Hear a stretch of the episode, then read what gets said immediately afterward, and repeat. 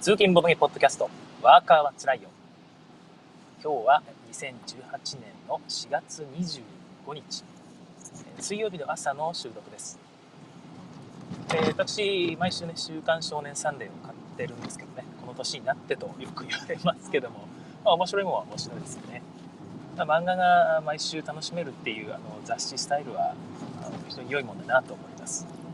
で最近その Kindle を購入したので Kindle Paper White ですね。あの白黒のやつですね。e ペーパー版です。で、まあ、それを使って、まあ、ダウンロードして購入するようになったんですけども場所を取らない、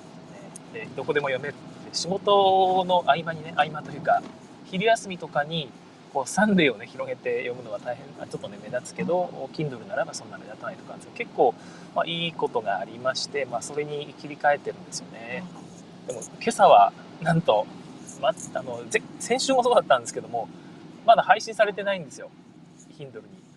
えー、まあ、せっかくその配信がね、えー、全然地域性とか場所に依存しない、えー、配信したら速攻でね離れた地域でもダウンロードできるようになるという電子書籍の素晴らしい特性がね生かされてないなと、まあ、思って、まあ、いつも悲しいなと思ってます。で、まあ、それでちょっと遅れてしまってですね今日はあたふたしてしまいましたが、配信はなんとか、配信というか、このポッドキャストの収録はなんとかギリギリ間に合いました。で、まあ、その後、結局、Amazon のサイトを見たら載ってるんですよね。だから、Kindle の方で検索対象に引っかからなかっただけみたいなんですが、まあ、この辺がね、まあ、どういう仕組みになっているのか、まだまだ利便性の追求を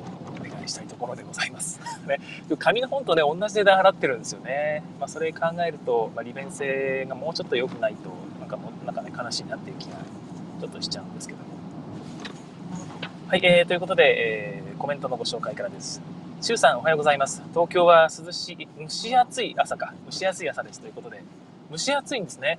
えー、福井はちょっと、ね、肌寒い雨模様となっていますね。土砂降りではないんですね。雨がパラパラと降っていてですね。一応、福井全体で大雨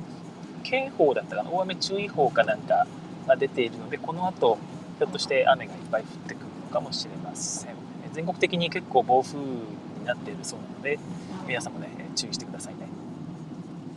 関さん、おはようございます。おはようございます。えー、なおさん、おはようございます。えー、富良野は寒くて曇ってますということで、えー、これ、今日 Gcast を起動してね、収録ということで Gcast というアプリを使って配信しているんですが、これを起動すると、昨日というか最近のアップデート模様、他の Gcaster ですよね。他の Gcaster のアップデート模様が出るんですが、なおさん、なおさんの、えーね、海外通販関係の突発的にやられたということで、えー、上がってましたよね。気づかな、気づかなかったんですが、昨日の夜、えー、配信していたということで、私もちょっとね、後で聞いてみようかなと思います。え関さん、え初めて生で聞けて嬉しいです。あ、ありがとうございます。え Gcast ね、ちょっと聞かな、使わないと基本的には聞けないんですけども、多分ブラウザから聞くこともできるので、またね、それも使って聞いていただいてるんでしょうか。ちょっとめんどくさいんですよね。申し訳ないです。はい、えー、っとですね、そうそう、今朝起きたらですね、えまあ、大体私、ベッドで目覚めると、まず、携帯を、ね、iPhone をこう手に取ってメールのチェックから始めるんですが、えー、TMG ですね、えー、アメリカのボードゲーム出版社 TMG からメールが来ててですね、なんとホームステッターズの10周年記念版のキックスターター開始したよというアナウンスだったんですね。で、おお、なんとと思って見に行って、まあ、ちょっと見たらですね、まあ、期待していた拡張がついにことで、出たというか、まあ、出るということで、まあ、速攻をポチるつもりなんですが、ちょっと迷っているのが、本体も10周年記念版なんですよね。えー、UVE 加工された、えー、本、あれですね、箱。で、さらに、特典チップですよね。あの、ビクトリーポイント。な、なんでしょうね、あれ。保安官の星マークみたいなやつ。6、6防星っていうんですかね。6防星のやつが、なんとメタルトークンになっているということで、いやー、これは欲しいな。ね、めちゃくちゃ欲しいですよね。いやー、でも、そのために、またね、追加で6000円ぐらい払うのかという気持ちと、いや、なんだ、6000円ぐらい、それの、それがどうしたというね、そういう思いとですね、まあ、2つあってしまってですね、ああ、いや、迷うなというところです。まあ、ホームステッターズ、私、これで購入するとね、3、いや、4回目4回目の購入になる気がするんですよね。1回目は、えーとまあ、初版を海外から、購入してしかもまだ昔はアメリカアマゾンって全然海外通販で対応してくれなかったんで、えー、転送サービスというのを使ったんですよね、えー、現地の人に、えー、日本に送ってもらうというサービスを利用して購入までして届いたらカビッカビだったというね中身がまあ、そういうトラブルが、ね、各地で報告されていたんですが中国で生産して、え、そこから送っている間にカビてしまったらしいですよね。で、まあ、それを手放して、まあ、もちろんその分かった上で購入してくれる人がいたので2000円で手放して6000円ぐらいかかったやつなんですけどでまた第2版を購入して第3版を購入してでまたね今回10周年記念版を購入するということで、まあ、あのあれと一緒ですよね。ルアーブルと同じ状態になっていますが、まあ、後悔はしていません。ポシロかなとは思っています。拡張の方がね、あのついに建物タイルの追加が出ていて、でさらにイベントカードというのが毎ラウンド、えーと、収入フェーズの後ですね、えーと、競りフェーズが始まる前に、そのイベントカードが新たにどうもめくられるみたいです。ちょ時代に応じたやつがめくられるんですが、ある程度のランダム性がその時代の中で担保されているということで、えー、期待しているんですが、ちょっとですね、えー、軽くその効果とか、効果とかで見てみると、どうも期待しているのとはちょっと違うというか、あの、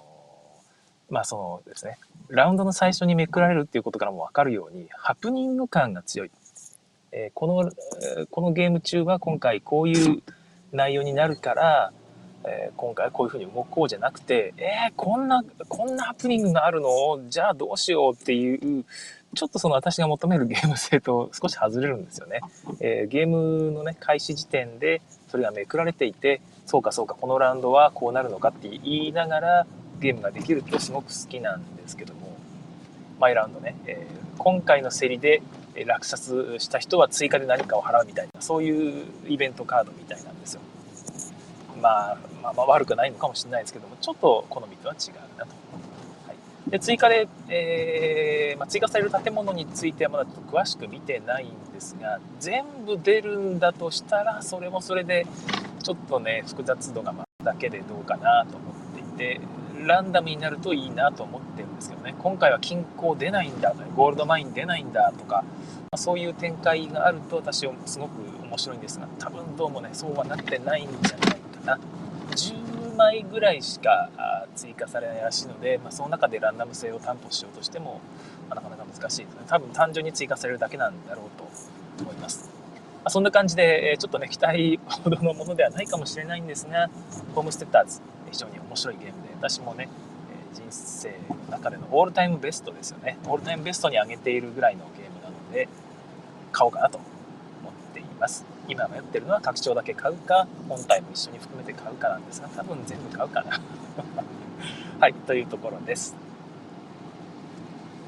はい、えーとですね、そうかそうか、なんか他にもね、お話ししようと思ったことがあってメモっていたんですけども、あ、そうそうそう、えっと、ひっつきカメレオンについて、まあ、先日お話ししたと、まあ、何度かね、ご紹介してると思うんですが、佐藤さんのツイートですね、佐藤犬さんですね、のツイートを見ていて気づいたことがあってですね、どうもその、最初にサイコロをね、2個コロコロっと転がして、で、まあ、それによって色と虫が決まるんですよね。でこの虫のこの色のやつをみんなで取り合えてやるわけですけども、どうもルールを見ると、全員でサイコロの出目をこう確認してから一斉に取り始めると書いてあるらしいんですよ。ってことは、えみんなでねサイコロの出目を見てあ今回はピンクのトンボだねと。OK みんな OK じゃあ行くぞ。レディーゴーってやるらしいんですよね。どうもわからないですけども。でそっちの方が正式ルールだってことで私はあのサイコロ振ってもう分かった人からねやるというやふうにやってたので、えー、まあ、そっちの方が正式だということを聞いてあふーんと思ってるんですけども。多分ですけども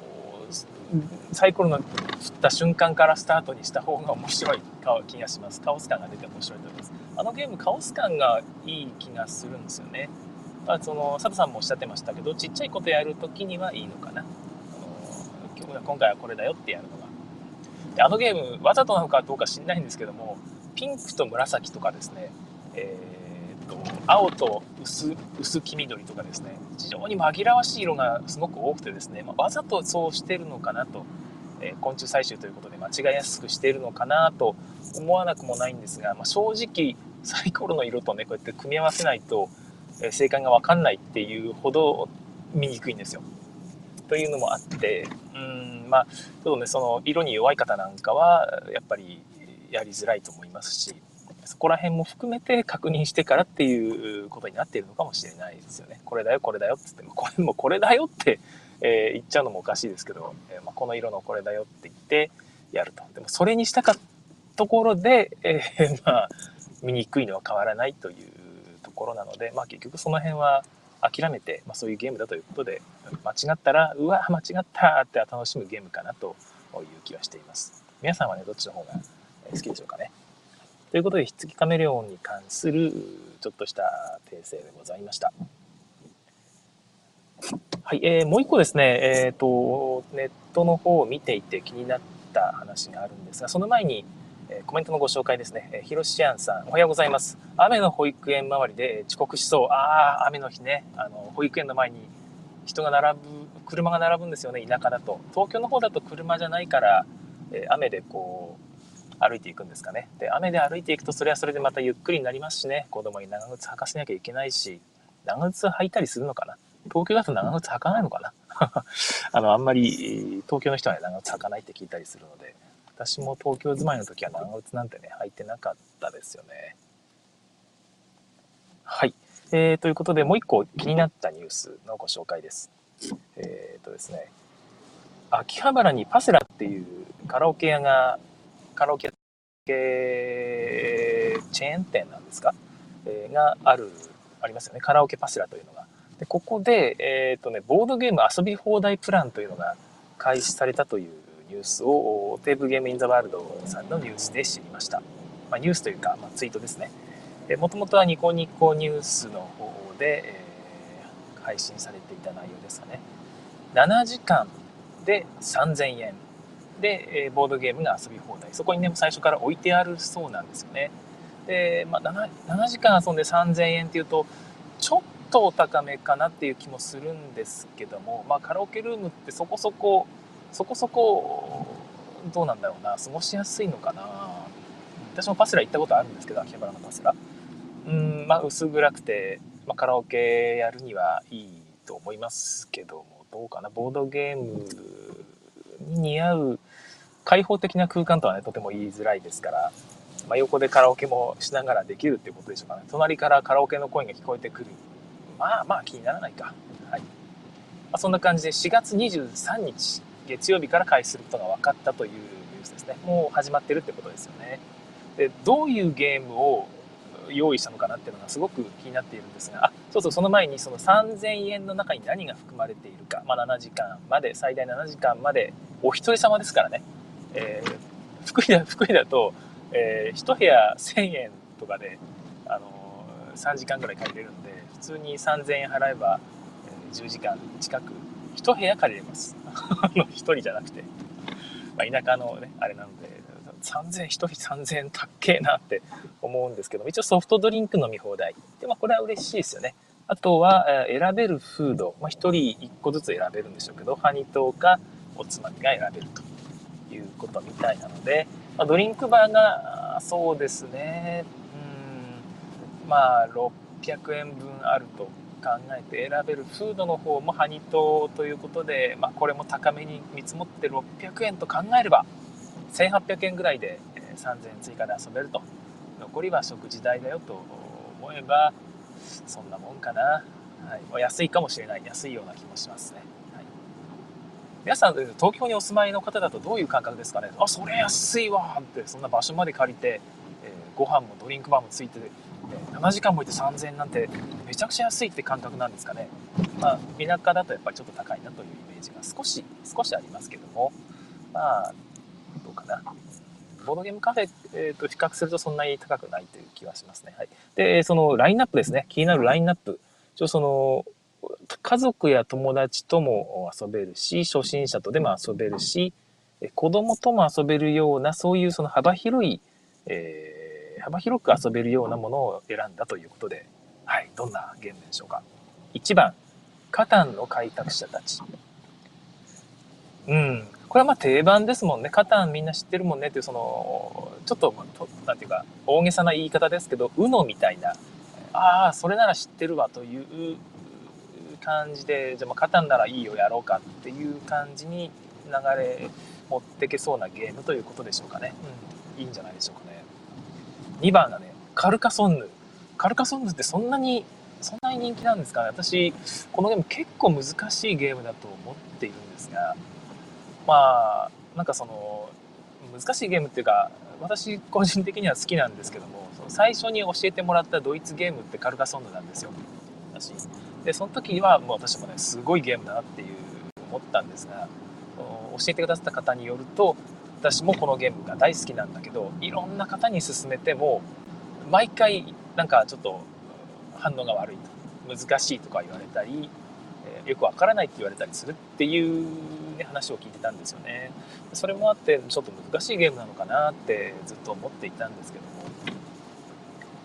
まあ5人まで遊べるあと2人で遊んでも面白いっていう点ではいいかもしれないですよね。なるほど。カルタソン。3番ニムト。これはいいですよね。えー、シックスニムトの方ですけども、えー、まあたくさんの人数でも遊べるし、ルールもまあ、まあ簡単。私実はこのルール、微妙に飲み込めてないんですけど、今もですね、あの説明しろって言われるとちょっとできないんですよ。どういうルールで各列についていくのか、パッとわかんないんで、まあなんかね、あの分配してくれる分配屋さんが毎回ね、登場するんで、登場するっていうか、ゲームの中に1人いらっしゃるんで、その人がうまいこと、はい、これはここね、ここね、ここね、つってこう、やってくれるんで、それ見てるだけなんですけども、あれが、まあ大丈夫ならあ、すごくいいゲームですよね。学生さんと昔よく遊んでいたんですが、学生さんはこれ大好きで、やっぱり毎回盛り上がるし、上手い人は上手いんですよね。そういう感じですごくいいゲーム。大人数に対応できるっていうのはいいですよね。はいえー、4番、ラブレター。まあ、日本のゲームということで、一応ね、世界的に有名な日本のゲームということで、4人までしか遊べないっていうのは一つあると思うんですが、短時間で終わるし、えー、いいゲームなんじゃないでしょうか。ちょっとした、ちょっとしたフィラーでも、どうなんだろうな、ゲームやろうぜって言って、えー、個室に集まるってことは、あれですよね。か、黒使いですよね。黒、黒使いっていう言い方もあれか、まあ、友達と固定メンバーで遊ぶってことですよね。ラブレター必要なシーンあるかな。フィラつまりフィラーゲームが必要なシーンってあるんだろうか。時間合わせに、まあ、あと10分ぐらいしあと20分ぐらいしかないしラブレターやろうぜっていうタイミングがあるかもしれないですね。いやいいかもしれないですね。はい。ここまで聞いていて、えー、皆さんはどうですかね？あ、そうそう、ちょっとコメントをご紹介です。シュウさん、子供たちは長靴履いてますよ。またママたちはおしゃれブーツが流行って以降は、えー、昨日は長靴ということですね、おしゃれブーツが流行って以降は多いということで、おしゃれブーツが、まあ、流行ってきているということなんですね。まあ、そういう時には履くということなんですね。そうか。私はその東京で3年間ずっとね、働いていて、福井にいた頃よりもよっぽど歩くんですよね、都会って。えー、だから長靴買おうかなって思った時あったんですけど、男性がスーツに長靴で歩いている人が見たことがない、ブーツもないという感じで、まあ、雨の時はやっぱりね、足元べっしょべしょになるんですよね。あれが、まあ、ちょっとどうなんだろうと思っていたんですが、まあ、子供さんは履くと、まあ、女性の方も履くということで、えー、なるほど。広島さん、子供は長靴履いてますよと。やっぱり子供さんは履いてるということなんですね。大人は履いてないと いうことなんでしょうかね。はい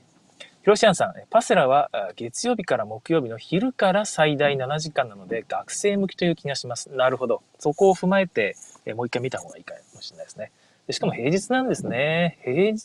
の昼からとなるともう、えー、近くのカラオケだったら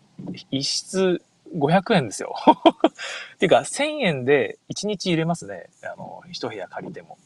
で、しかも、そのドリンクバーとかないんですが、あの、自由に持ち込み可能なので、普通に水筒とかお茶とかね、持ち込んで、お菓子も持ち込んで、ずっと騒げますわ。カラオケはもちろん歌い放題です。人からでも OK。うーん、平日か。なるほどな。学生向きね。学生、学生って平日の昼からそ最大7時間も暇なら勉強しろよっていうね、えー、まあ、それはまあ自分が学生の頃に言ってやりたいことですが、普通に私も近くのゲーセン行って遊んでました。すいませんでした。えー、滝沢正和さん、おはようございます。こちらは雨ですということで、まあ嫌ですね。でも嫌だけど、雨の日こそボードゲームということもありますから、まあ、それは、えー、雨に感謝しなきゃいけないシーンもあるかもしれないですよね。ということで、引き続き5番目、犯人は踊る。こちらもニムトと同じような使われ方になるんですよね。大人数で、えー、すみません、シンプルで、えー、まあ、短時間で終わると。で、もう一回やろうぜってできるババ抜き系のゲームで人気ゲームですもんね。やったことがある方も多いかもしれないですね。人狼的な招待員得要素もあるので、ちょっとね、えー、なんていうか、プチプレイと言いますか、お前犯人じゃねえの？とか、俺、俺犯人だよ？とかね、えー、変なプレイも、俺犯人だよはないか。あまあ、そんなプレイもできますよね。はいえー、6番、ハゲタカの餌食。うん、まあ、定番で、えー、いいと思います。日本語版だと6人まで遊べるんですよね。海外版は5人までだったかな。私も海外版持ってるんですけど、日本語版ね、買い直してしまいました。6人まで遊べるハゲタカの餌食か。これ、どう、どうなんですかね。なんか、じゃんけんゲームやってるような感覚にならないんですか私は遊ぶとすごく好きなんですけどもパセラのカラオケのところでハゲタカの餌食をやろうぜっていうシーンがちょっと思いつかない。これに関してはどうなんでしょうね。人気がどれだけあるのかがわからない。学生さんがハゲタカの餌食やろうぜってなるのかな。うん。ちょっとマニアックな気がしますね。わかんないですけど、はい。えー、7番。ゴキブリポーゴキブリポーカーですね。ゴキブリポーカーはいいですね。これは多分学生さん大好きなはずです。そうハゲタカの餌食が、その、ちょっとハテナなのが、その学生さんと昔ね、よくボードゲームしてたんですよ。学生さん。福井高専の学生さんですね。ハゲタカの餌食を遊んでいることがほぼなかったですね。あったんですけど、そこに。やっぱりゴキブリポーカーとか、ニムと、えー、カタンっていうのがよく遊ばれていて、カルカソンヌが遊ばれていることもあんまなかったっていう記憶はちょっとありますね。私は好きだったんですが。あとはバトルライン。まあ、これも定番ということで、まあ、2人用ゲーム1個ぐらいあってもいいはずですね。これとカルカソンヌかな今のところ2人で遊んで楽しいゲームっていうと。2人用ゲームがもうちょっとあるといいんでしょうけど、まあ、2人でカラオケに入ってボードゲームしようってことはないか。うん、そういう意味じゃバトルラインも外してよかったかもしれないですけどね。はい。えー、9番、マチコロ。これはもういいゲームですが、ちょっと場所取るんじゃないのかな？大丈夫かな、うん、で、マシコロも面白いゲームですよね。うん、これもありか。ルールが、ちょっとその見た目が簡単そうに見えて子供に説明しようとすると、小学校低学年には難しいんですよね。高学年ならわかるという感じのゲームです。10番が、まさかのゴキブリポーカーかぶりというか、イカサマゴキブリですね。えー、なぜか、記事の方がイカサマゴギブリ、ゴギブリってなってますけど、ゴギブリ。えー、まあ5時ですね、多分。イカサマゴキブリはイカサマをするゲームで、私一回もやったことないんですが、一回やってみたいと思うゲームですね。えー、こうプレイしながら、イカサマがいくらでもしていいというそうです。監視役が毎回決まるんですけども、まあ、次々移り変わるらしいんですが監視役の人に見られてなければどんなイカ様をしてもいいから手札を捨てて、えー、ゼロにした人の勝ちというゲームです。こっそりね自分のポケットに入れたり椅子の下にポゾッとねカードを落としても全然大丈夫ということです。でもそれを指摘されたらダウトということですね。もうゲーム終わった後に本当にカードの損失ぐちゃぐちゃになってる折れ曲がってる、ね、何でもありな感じのゲームですけどもこの、これで10個なんですけども、これで足りるんですかね ?10 個。なんか、うん、学生さん、自分が学生だったら、ボードゲームしに行こうぜって言って、この中でやりたいゲーム、カタン、カルカソンヌ、まあ、犯人は踊る、ゴキブリポーカー、どれもそうですね。ちょっとわからないですね。気持ちが思い、思い、こう、なんつうか、想像できない。家にあるから、お家にあってしまうので、えー、想像できない気がします。難しいな。うん、学生さん、これ、遊ぶ遊ぶ場所の方が問題なんですかね。持っていかなくていいってことを結構強調して記事に書いてあるので、まあ、学生さんとしてはまず遊ぶ場所が東海の方、都会の方ではないとで集まってどっかでやるにしてもボードゲーム持っていくのもめんどくさいとなると定番品がすでに置いてあって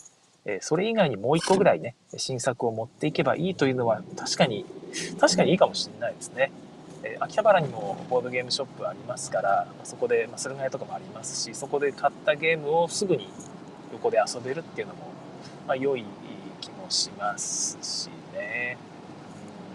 うん、秋葉原って言えば家サブとかもあるんですよね。一応なんか利用料を取ることにしたみたいな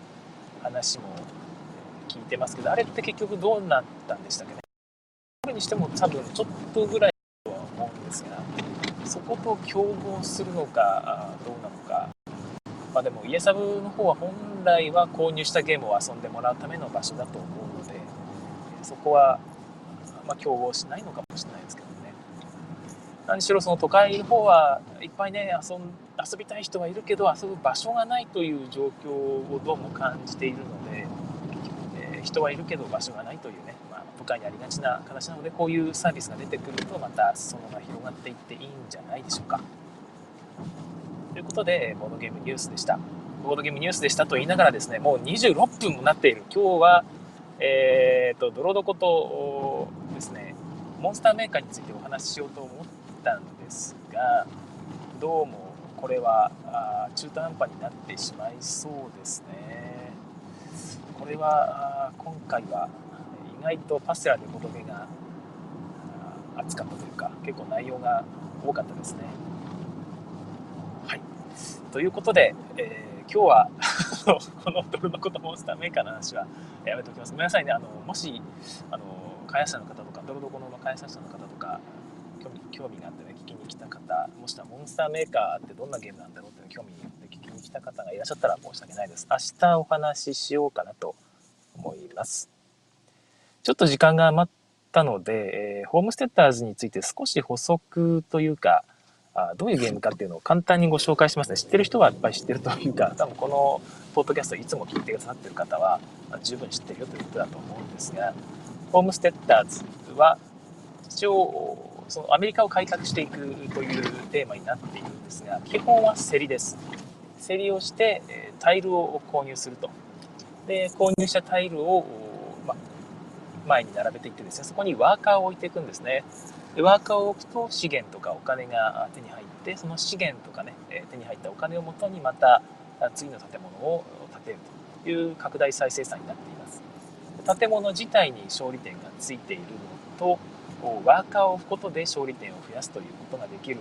という割とまあシンプルなボードゲーム慣れしている人から見ると非常にシンプルな構造になっていて私は初心者でも意外と初心者というかボードゲーム慣れしてない人でも、まあ、ギリギリついていけるレベルの複雑さだと思っているんですよ。で競りが非常に熱いので、えー、まあ、競りが好きな人だったらば特に盛り上がること間違いなしということですね。で私が大好きな追い出し競りというメカニクスが搭載されています。でマイラウンドを基本的には建物を購入していった方があお得なんですね。あの建物買わないと生産できないですからで買えば買うほど生産力が上がっていくという形なので買いたいんですよ。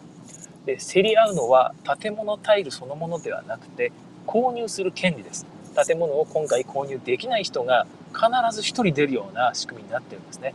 3人プレイならば2人までしか、えー、競り落とせない。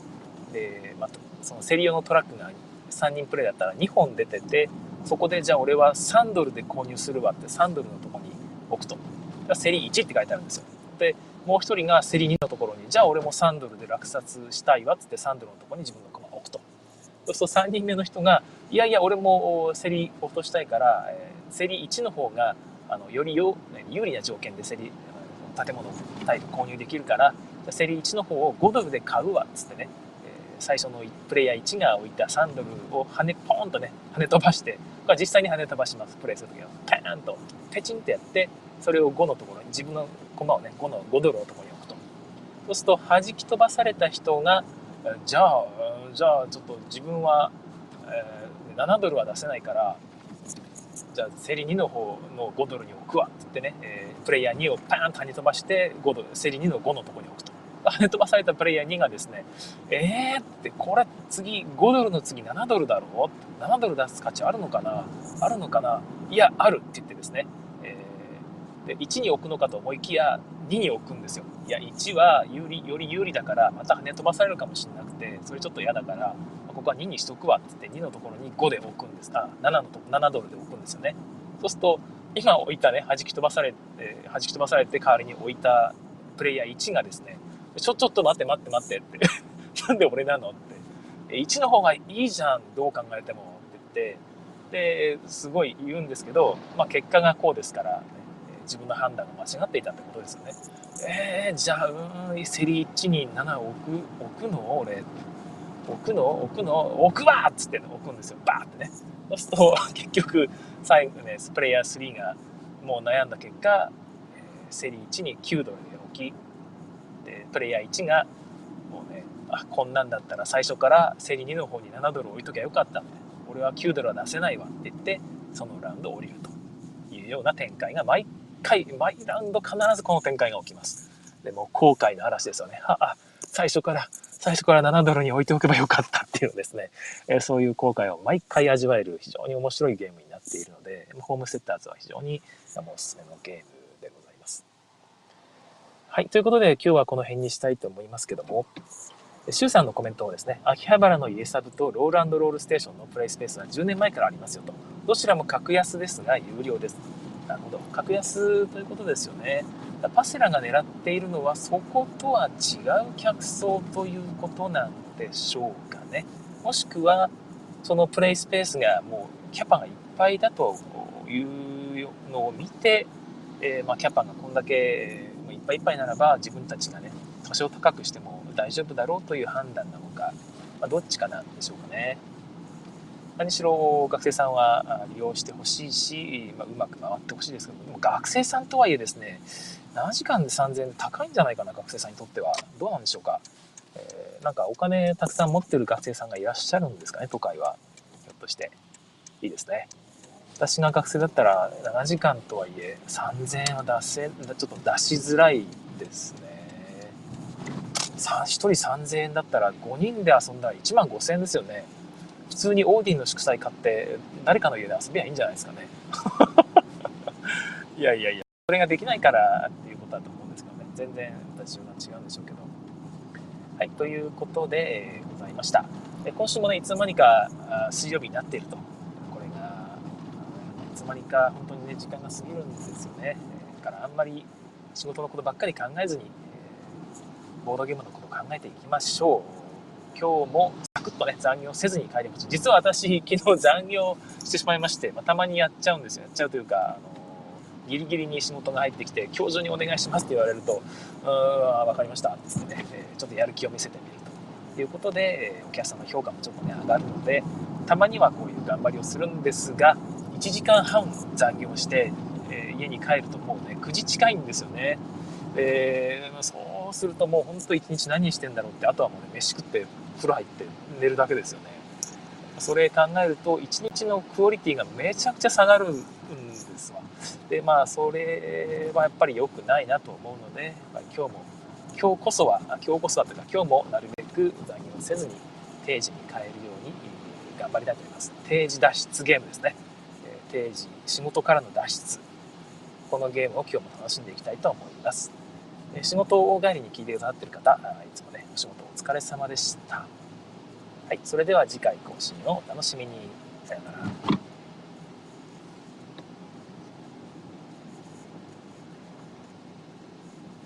はい、えここからはおまけの時間になります。えオンラインで聞いてくださってる方のその